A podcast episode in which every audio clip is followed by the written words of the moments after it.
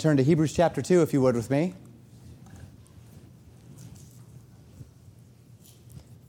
Give the more earnest heed.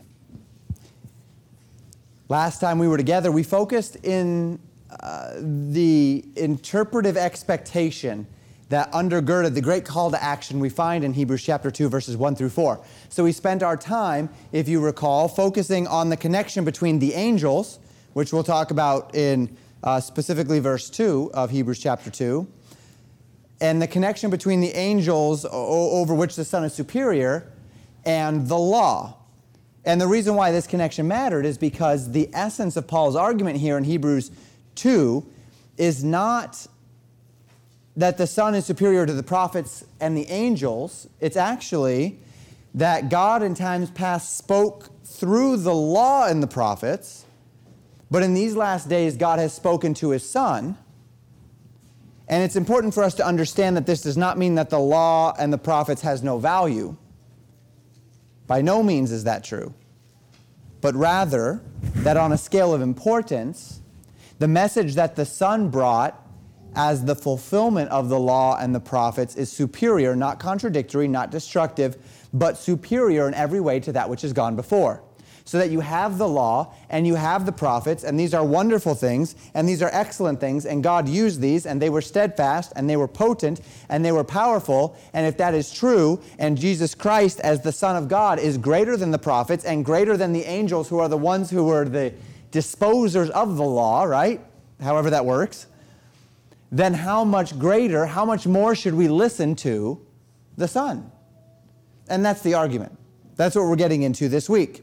Laying the foundation for this major call to action. It's the first of several calls to action where we'll see Paul make an argument, and then at the end of that argument, he'll kind of make a call to action. And this is different from his other books. Now, we argued as to, in the book sermon, why I believe that Paul is the one that wrote this book.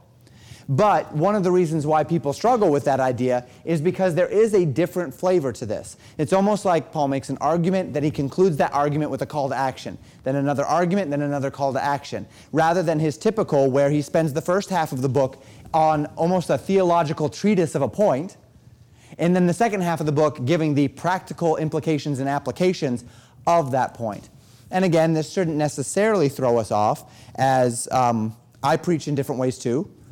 I typically have this understand and apply format, right, where I teach, and then at the end of the teaching, I give way to an application section.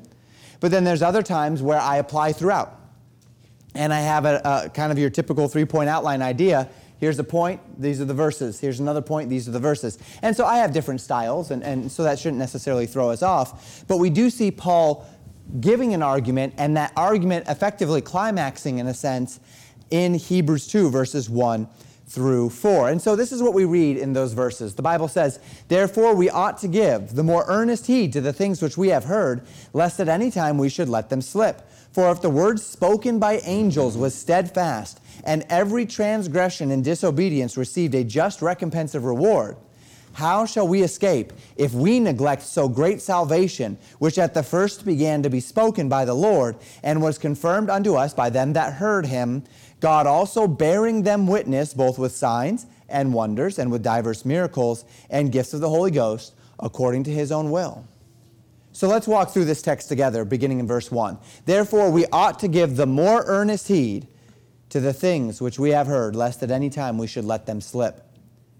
Because God, who spoke in times past unto the fathers by the prophets, hath in these last days spoken by his Son," right? That's how chapter 1, verse 1 started. "Because God has ordained from the beginning that the Son would be superior both in authority and in inheritance unto the angels." And that's what we learned as we continued through chapter 1, right?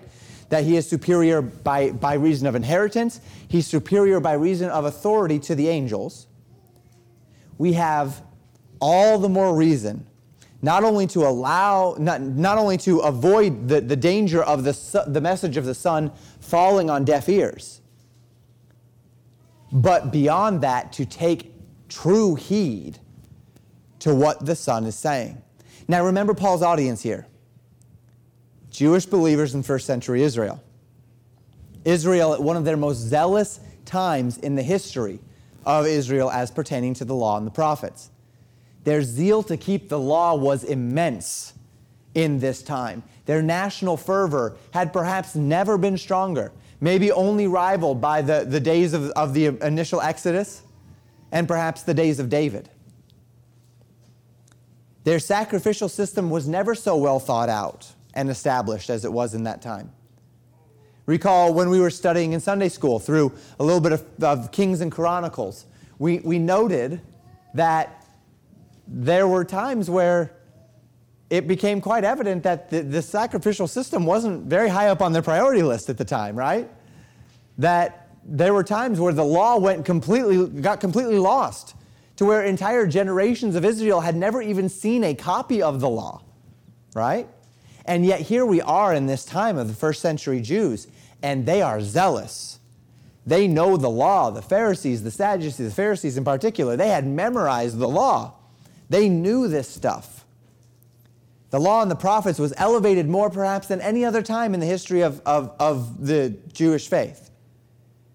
But Paul says to this group of Jewish believers, knowing the superiority of the Son to the prophets and the law, knowing that God has chosen in this last time to speak not through the law and the prophets, but directly through the Son, how much more heed than all of the heed that you have been putting for generations now into the law? How careful have you been, Jewish believer, in the first century, observing the Sabbath? How careful had you been with the laws of redemption? How careful had you been with the trespass offerings and the wave offerings and all of these offerings? How careful had you been? Okay, now that was the law and the prophets. And now God has spoken through His Son. How much more careful should you be to take heed to the message of the Son? And this harkens back to the parable that we considered several weeks ago in Matthew 21, if you recall, that a certain householder let his vineyard out to husbandman. And he goes into a far country. And at the time of the harvest, he sends his servants, and the husbandmen refuse the householder, beating and killing his servants. Remember that parable. And at last of all, Jesus says in the parable, the householder sent unto him his son, saying, Matthew 21:37, they will reverence my son. Right? I sent the law, I sent the prophets, they beat them, they maimed them, they excoriated them, and at the last, actually, they ended up elevating them to God itself, right? But they will reverence my son, is the reasoning. So at that time, at the time when we were considering that fact, that God had told us everything that He was going to tell us, that there's nothing more to say, that God has said everything He's going to say, that God has revealed Himself fully through His Son. And now we see this exhortation to these Jews who elevated the law. And it was effectively this: Jewish believers, you elevated the law, you elevated the prophets. Elevate the Son above it. Elevate the Son above it. And this is not just an exhortation. It's significantly more than an exhortation. This is a warning. There's an urgency, there's a carefulness to how Paul frames this conclusion. And we've studied now this superiority, right? We talked through, over several weeks, the nature in chapter 1 of the superiority of the Son to the angels. We went to Old Testament Scripture to prove it, right? That God had, from eternity past, and all throughout the Scriptures, even in the law and the prophets, had ordained for the law and the prophets to be fulfilled by the Son. And thus the message of the Son to come and to be elevated above that of the law and the prophets. This week is all application. It's all implication. And the point is this. Paul writing, saying, you'd better be on God's side on this one. If we think the Old Testament is valuable, and by the way, we do. It's not just they thought the Old Testament is valuable. I hope you think the Old Testament is valuable, because it is.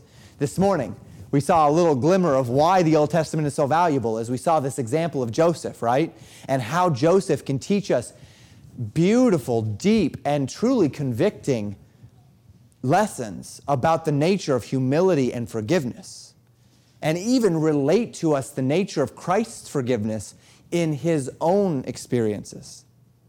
So if we think the Old Testament is valuable and powerful and important, and we do, how much more should we regard the value, the power, and the importance of the words of God's only begotten Son? So take heed, Christian, lest you should fall short of giving the words of the true and living God the value and the merit that they're due. Take heed, Christian, lest you should regard the revelation of God in the person of his Son as a small thing. Take heed, Christian, that either in word or in deed, you're found to be dismissive of the authority and the worth of the Son of the living God by dismissing the words that he spoke. And as Paul gives this warning in this exhortation, he invokes, as we saw last time, the nature of the Old Testament itself, right? We studied about the nature of the angel. The angel is in the Old Testament. Particularly, we went to Exodus 23, where God promised that an angel would go before the nation of Israel, and God said, "Don't provoke this guy, because he will show you no mercy." So we read in verses 2 and 3 of Hebrews 2, "For if the word spoken by angels was steadfast, and every transgression and disobedience received a just recompense of reward, how shall we escape if we neglect so great salvation, which at the first began to be spoken by the Lord and was confirmed unto us by them that heard him?" So we know based upon our study last week what Paul is saying here. When Paul speaks about the steadfastness of the word spoken by angels, he is speaking about the nature of the law of Moses itself. When he states that every transgression and disobedience received a just recompense of reward, he is invoking the precedent of the Old Testament economy, where God said, "Obey my law and you will be blessed, disobey my law and you will be cursed." He's invoking the warning even of Exodus 23 as we just mentioned it. An economy where one man, think about this, where one man named Achan, introducing sin into the camp through disobedience to the Lord's command, caused God to revoke his blessing upon the entire nation of Israel, and to bring about a failure in the work of the entire nation over the sin of one man in the camp. A cold system of justice and of reward, the blind scales of justice weighing actions and consequences, where the anger of the Lord at disobedience might be manifest by the fire of God falling upon heaven and consuming its host, or plagues causing tens of thousands to die, or the earth literally opening up and swallowing people, right? Such was the steadfastness of the holiness of God exercised through the justice of the law spoken by angels. Recall how terrifying this was to the people of Israel. We went to Exodus 23 last week, and I take you to this somewhat often. It's one of these examples that is seared on my heart. In Exodus chapter 20, remember how terrified the giving of the law was, terrifying it was to Israel. Let's read through it, verses 1 through 19 of Exodus 20. "And God spake all these words, saying, I am the Lord thy God, which have brought thee out of the land of Egypt, out of the house of bondage. Thou shalt have no other gods before me. Thou shalt not make unto thee any graven image, or any likeness of anything that is in heaven above, or that is in the earth beneath, or that is in the water under the earth. Thou shalt not bow down thyself to them, nor serve them. For I, the Lord thy God, am a jealous God, visiting the iniquity of the fathers upon the children unto the third and fourth generation of them that hate me, and showing mercy unto thousands of them that love me, and keep my commandments. Thou shalt not take the name of the Lord thy God in vain, for the Lord will not hold him guiltless that taketh his name in vain. Remember the Sabbath day to keep it holy. 6 days shalt thou labor and do all thy work, but the seventh day is the Sabbath of the Lord thy God. In it thou shalt not do any work, thou, nor thy sons, nor thy daughters, thy manservant, nor thy maidservant, nor thy cattle, nor thy stranger, which is within thy gates. For in 6 days the Lord made heaven and earth, the sea, and all that in them is, and rested the seventh day. Wherefore the Lord blessed the Sabbath day, and hallowed it. Honor thy father and thy mother, that thy days may be long upon the land which the Lord thy God giveth thee. Thou shalt not kill. Thou shalt not commit adultery. Thou shalt not steal. Thou shalt not bear false witness against thy neighbor. Thou shalt not covet thy neighbor's house. Thou shalt not covet thy neighbor's wife, nor his manservant, nor his maidservant, nor his ox, nor his ass, nor anything that is thy neighbor's. Verse 18, and all the people saw the thunderings and the lightnings and the noise of the trumpet and the mountain smoking. And when the people saw it, they removed and stood afar off. And they said unto Moses, speak thou with us, and we will hear. But let not God speak with us, lest we die. God spoke, and the people saw thunderings, and heard thunderings, saw lightnings, heard the noise of a trumpet, the top of the mountain literally burning with fire, smoke billowing from it. And the Bible says they removed themselves. They ran, they got out of there. God said, make sure no one approaches the mountain. So no one was approaching the mountain, but in perhaps typical fashion you might expect, Moses says, don't cross this line, and God's going to speak to them. So they're up at the line, right? They want to be close. They want to be in the action. God starts speaking, and they start backing up. The weight of God's holiness and justice was so heavy. The proclamation of the law spoken by angels was so terrifying that the people begged Moses never, ever, ever again to let it happen to them. And rather they say, let's have the angels ordain this at the hand of a mediator. God speaks to you. The angels speak to you. You get the law. You tell us. And we'll treat that as if God's speaking. Lest we die, they said. The fear was that they were going to die.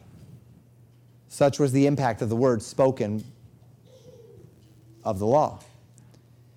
And so, if that word demanded that much respect, if the word spoken was so weighty and so powerful, if the authority and the reality of it was that weighty, how much more should the words of God's Son, though they didn't come in thundering and lightning, they didn't come with a mountain billowing with fire and smoke.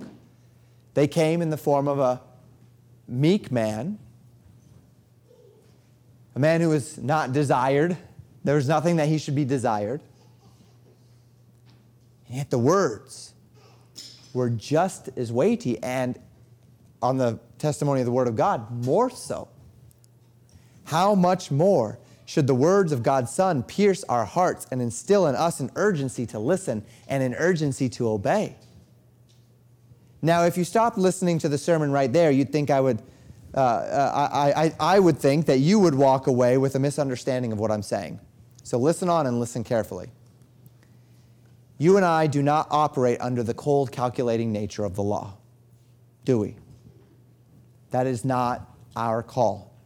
We don't operate in this life with the weight of God's justice hanging over us in this physical way, to where my sins will bring unequivocal justice at the hand of God.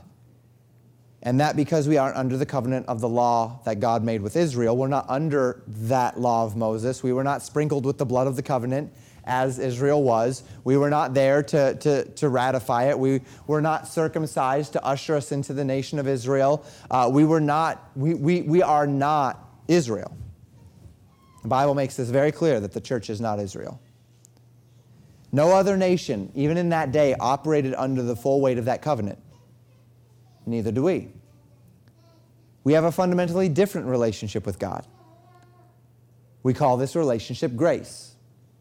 We often call this age the age of grace, or a dispensation of grace, a lifting of the weight and the burden of the law, because we are placed into Christ, who fulfilled the righteousness of the law in himself. And to that end, we fulfill the righteousness of the law in Christ himself.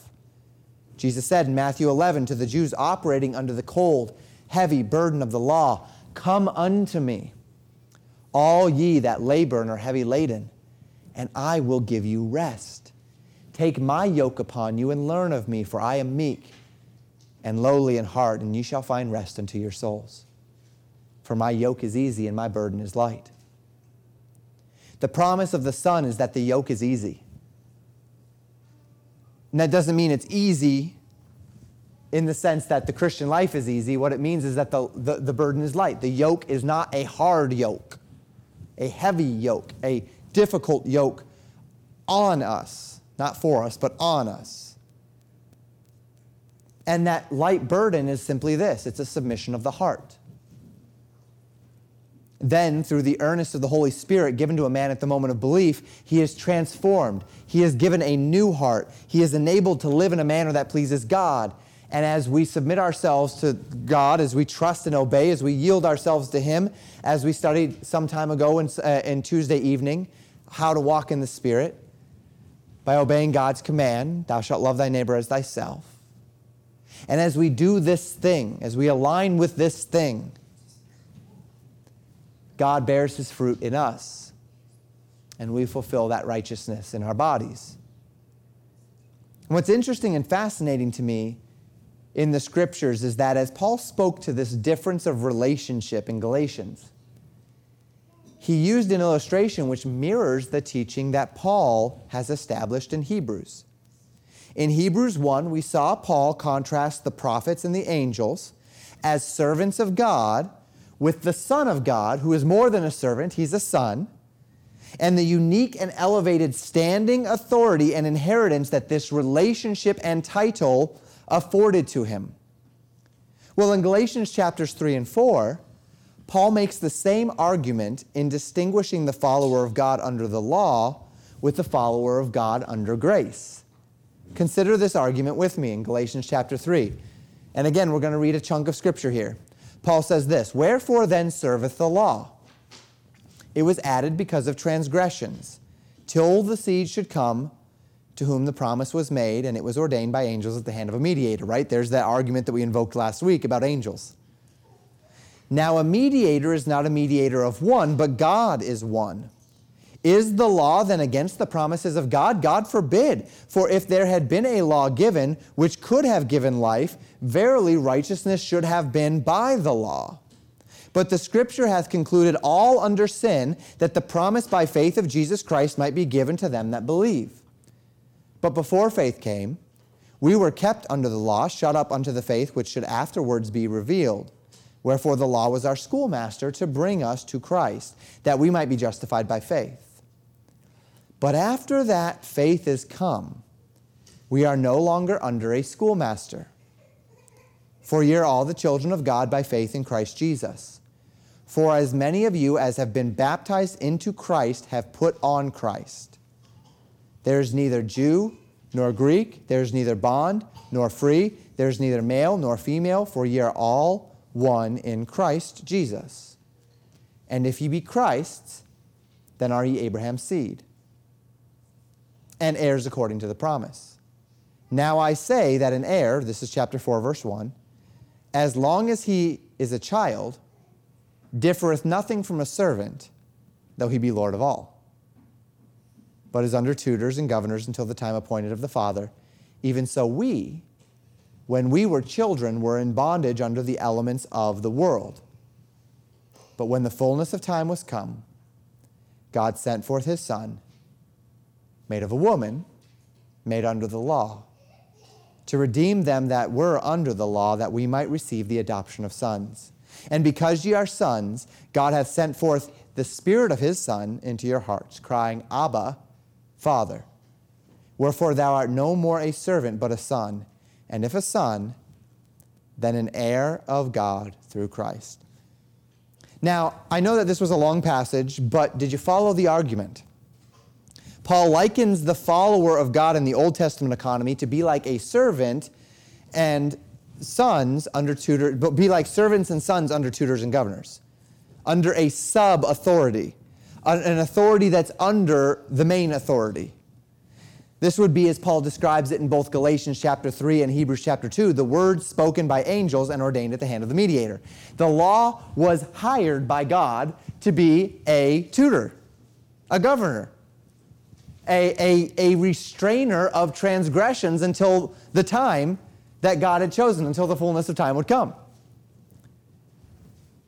And so the law was this schoolmaster to justify to the hearers the need for something greater. It was given at the disposition of angels, and for those many generations, mankind sat under the authority and governance of this harsh, unfeeling tutor, this cold, unwavering righteousness of the law. And this law had to be cold and unwavering because all it was doing was, it was just a placeholder, meant to justify the need for something more. And it did a great job at it because it was cold and it was unfeeling and it was heavy and it was hard and it was impossible to keep. Until the time came, appointed of the Father, when God sent forth his Son, made of a woman, made under the law, to redeem them that were under the law, to call them out of that, to bring them into something else. And thus, to all who are accepted, and all who will accept the gospel of Jesus Christ, we are then adopted as sons, so that the Spirit of his Son cries into our heart, Abba, Father. And so we're no more servants, but sons.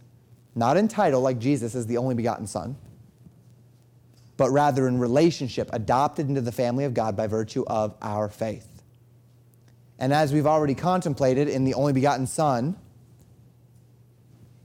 the superiority of the Son to the servant, so too we extend this relationship to our relationship with God. That in Christ and through his Holy Spirit, we have the spirit of adoption. We have a comforter teaching us all things. We have the empowerment of God to bear the fruit of the Spirit. We are translated from death into life, made inheritors of God through Christ. We are redeemed. We are saved. We are made new. And this, if we want a perfect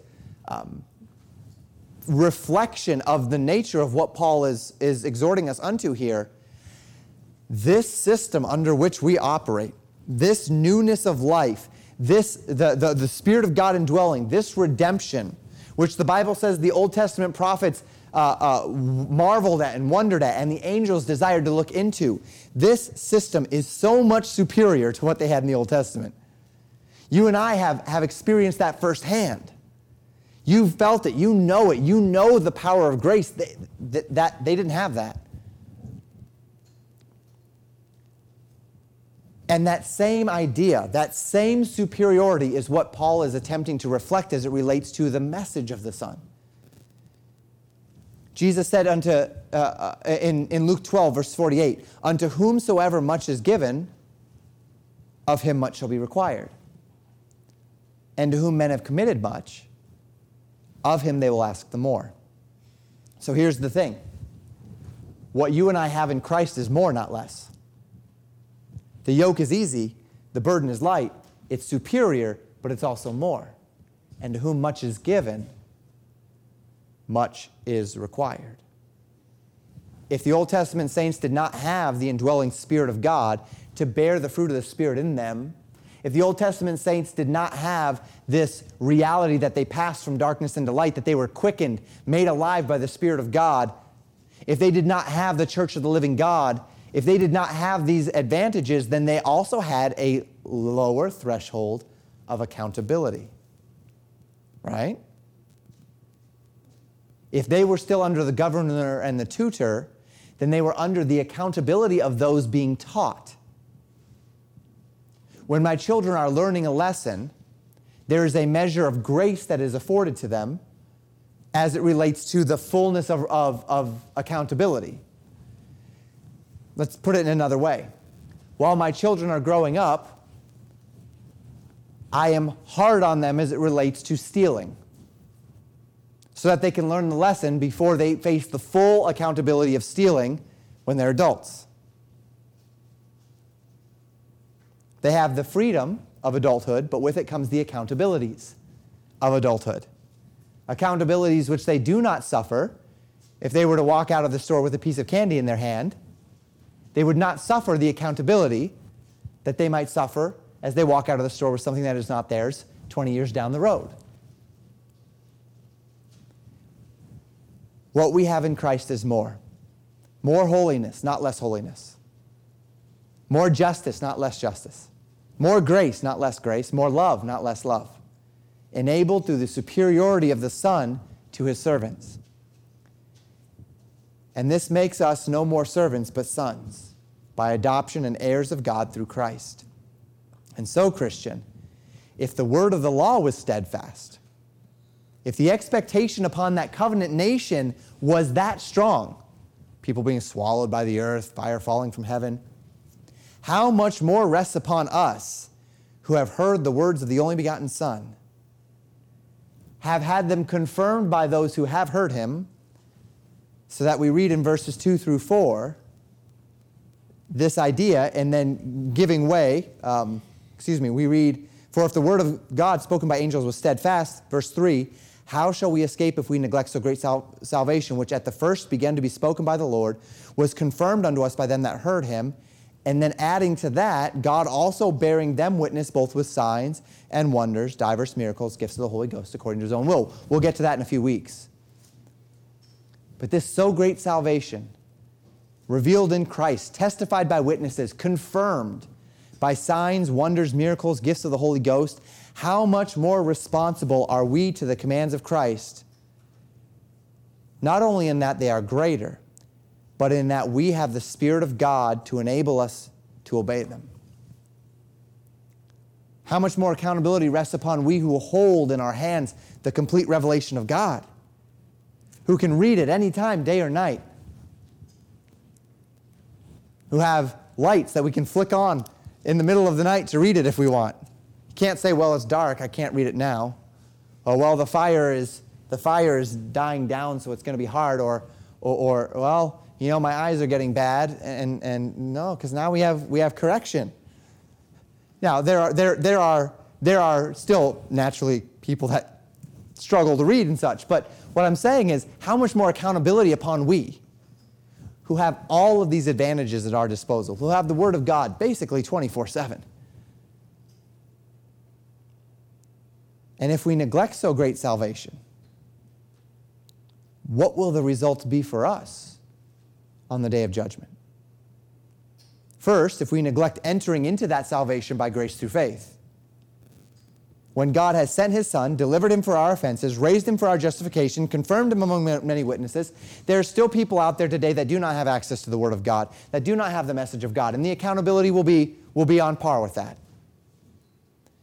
But for we who live in the United States of America, who sit in church several times a week, whose homes are filled with the Word of God, how much accountability if we reject the gospel of Jesus Christ? And then second, for we who are in Christ, if we neglect living in the blessed reality and hope of that salvation, if we neglect to live out our salvation, to work it out with fear and trembling, to progress, to trust in the Word of God, to believe it, obeying the commands of our Lord, love one another as I have loved you. And this leads us to a point of decision. You know, grace is a wonderful thing. We sing that song, Amazing Grace, how sweet the sound that saved a wretch like me. And it's beyond true, is it not? The wonders of God's salvation, the implications upon my life and my eternity, the blessed and wonderful change it has wrought in my heart, the peace and joy that it leaves in its wake. It is truly, as Christ said, I am come that they might have life and that they might have it more abundantly. But do not we also sing, O to grace, how great a debtor daily I'm constrained to be? And is this not true as well? That to whom much has been given, much is required. God does not demand it of me as a payment.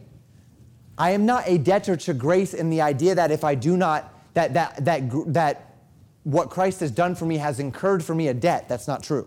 That's not what that even means. That's not what it means when we sing, O to grace, how great a debtor daily I'm constrained to be. It doesn't mean, well, now I owe God, and if I don't pay up, then he's going to revoke that grace. No, grace is grace, right? Unmerited favor. It is given to us. But once I have grace, I am then constrained to a life of recognition of what I have been saved from, and a call unto what that should mean for me. God does not demand of me as a payment this concept of grace, threatening to take away his grace if I fail to measure up. This is impossible, but how accountable will you and I be on the day of judgment if we scorn that grace in our lives? If we continue in sin, that grace may abound. And to this end, Paul exhorts, let us take the more earnest heed to the things that we have heard, lest at any time we should let them slip. Because as Peter reminds us in 1 Peter 4, verses 17 and 18, "For the time is come that judgment must begin at the house of God. And if it first begin at us, those who are believers, what shall the end be of them that obey not the gospel of God? And if the righteous scarcely be saved, where shall the ungodly and the sinner appear?" For those who reject the Son in total, for those who have rejected the gospel of Jesus Christ, who have been confronted in their hearts through the conviction of the Holy Spirit, perhaps through the words of men, with the realities of the gospel of Jesus Christ, the testimonies to prove the preeminence of the Son, the day of judgment for them will be a day of tremendous fear. But Peter says here, and this is how he describes it, that the righteous will scarcely be saved because judgment will begin at the house of God. Now, this is not Peter trying to minimize the finished work of Jesus Christ. This is not Peter trying to minimize the fact that Jesus' sacrifice was sufficient to save mankind, or that God just barely accepted Jesus, but rather Jesus' sacrifice, but rather simply this perspective that says this: I was saved by no merit of my own, by no righteousness of my own. I'm not worthy of it. I don't deserve it. The only thing that got me in was Jesus Christ, and that to him is scarcely saved. I could run down a list of 1,000 things that in this world a person believes they'll go to heaven for. And I can run down that list and I can cross out every single one that doesn't measure up. And there is only one thing on that list that will remain: the blood of Jesus Christ, right? That's the only thing on that list that's valid.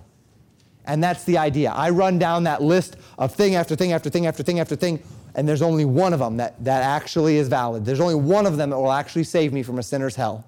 And that's the finished work of Jesus Christ on the cross, his blood shed for me, faith in that work. That's what Peter means when he says scarcely saved. And this is all the more reason to take earnest heed to the things that we have heard. Now, the things that we have heard, not Pastor Wickler's words,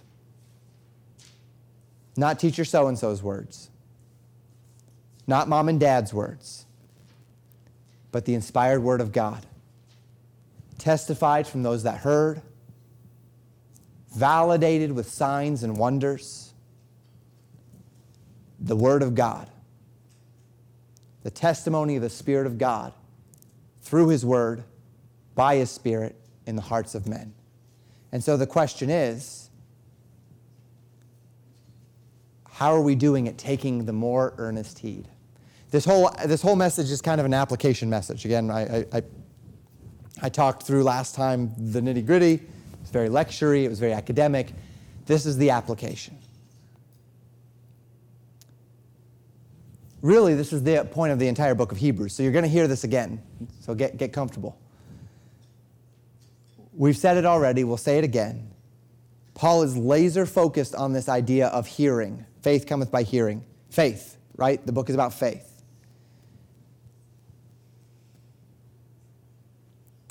And this is the time to ask the question. While we're in Hebrews, and we're going to be in here for a little while, right? While we're here in Hebrews, it's amazing how each book kind of has something that it focuses on, right? Philippians, we were really talking about unity and serving one another. 1 Corinthians, we were really talking about this idea of carnality and spirituality, and thus bringing about spiritual gifts and understanding them. Job, we were really focused on suffering. In Hebrews, the question is going to be, are you listening? That's the question. This is our time to nail this part of our Christian life down. Are you listening? This is the time to search your hearts throughout the course of this Hebrew series. Are you listening? This is our time to fearfully and lovingly determine that the superiority of the Son demands my attention, demands my priority, so that I'm going to give every attention to his works and his word and his way. And you know what the best part of it is? What my favorite part of this whole thing is? And it's reflected in that verse to trust and obey that I love so much, right? But you never can prove the delights of his love until all on the altar you bear. Or you lay, excuse me. For the favor he shows and the joy he bestows are for them who will trust and obey. Faith always precedes blessing. We know that from Hebrews 11 when we studied it on Tuesday night. The best part about this whole thing is that no man who has ever given the more earnest heed, no man who has ever prioritized so great salvation, no man who has ever swam deeper into the promises of faith has ever for a moment regretted it. And so this is why when Jesus looked out at that group and he said, my yoke is easy, my burden is light, he could say that. Because when we stand from the outside looking in at whatever it is that you're looking at and you're saying, I get it, Pastor, and you know, this passage is a little heavy-handed, and I get that, and you know, feeling a bit of that pressure, and you've tried and you failed and you've struggled and you've desired and all of these things, and it's all there, and you're feeling this weight of giving the more earnest heed, and it feels like a weight. It feels like a weight. But that's kind of it's like a phantom pain. It's kind of a deceptive feeling. The reason why it's such a deceptive feeling is because when you give in, when you look at that yoke and you say, I'm going to put that yoke on, I'm going to accept that yoke by faith, you find out, wait a minute, what I thought was going to be a heavy burden to bear is actually the taste of freedom, liberty, joy, release, delight, life, and not just life, but life more abundantly. And each time we fight that battle and we face that battle and we come to another point where we say, that's a weight, that's a burden. The Word of God, and it's sitting heavy on your heart because it's heavy and it's a heavy burden. And then you take that step of faith and you put on that yoke. You say, I'm going to carry that burden. You actually find that yoke is very easy and that burden is light. That you have just added not to your burden, but to your freedom, to your liberty, and to abundance of life. So let us give the more earnest heed, Christian. If the word spoken by angels, if the law and the prophets was that steadfast, and we see people even today as they approach the law of Moses with such fervency, our fervency unto grace should outpace them by a mile. Let us give the more earnest heed to the things which we have heard, lest at any time we should let them slip. Let us not fall short of the blessings of the crucified life, forged by our great Lord and Master, even unto death. Let us instead take up that cross and follow him. Thank you for listening to Pastor Jamin Wickler from Legacy Baptist Church in Buffalo, Minnesota. More information about Legacy Baptist Church and a library of sermons are available at www.legacybaptistchurch.net.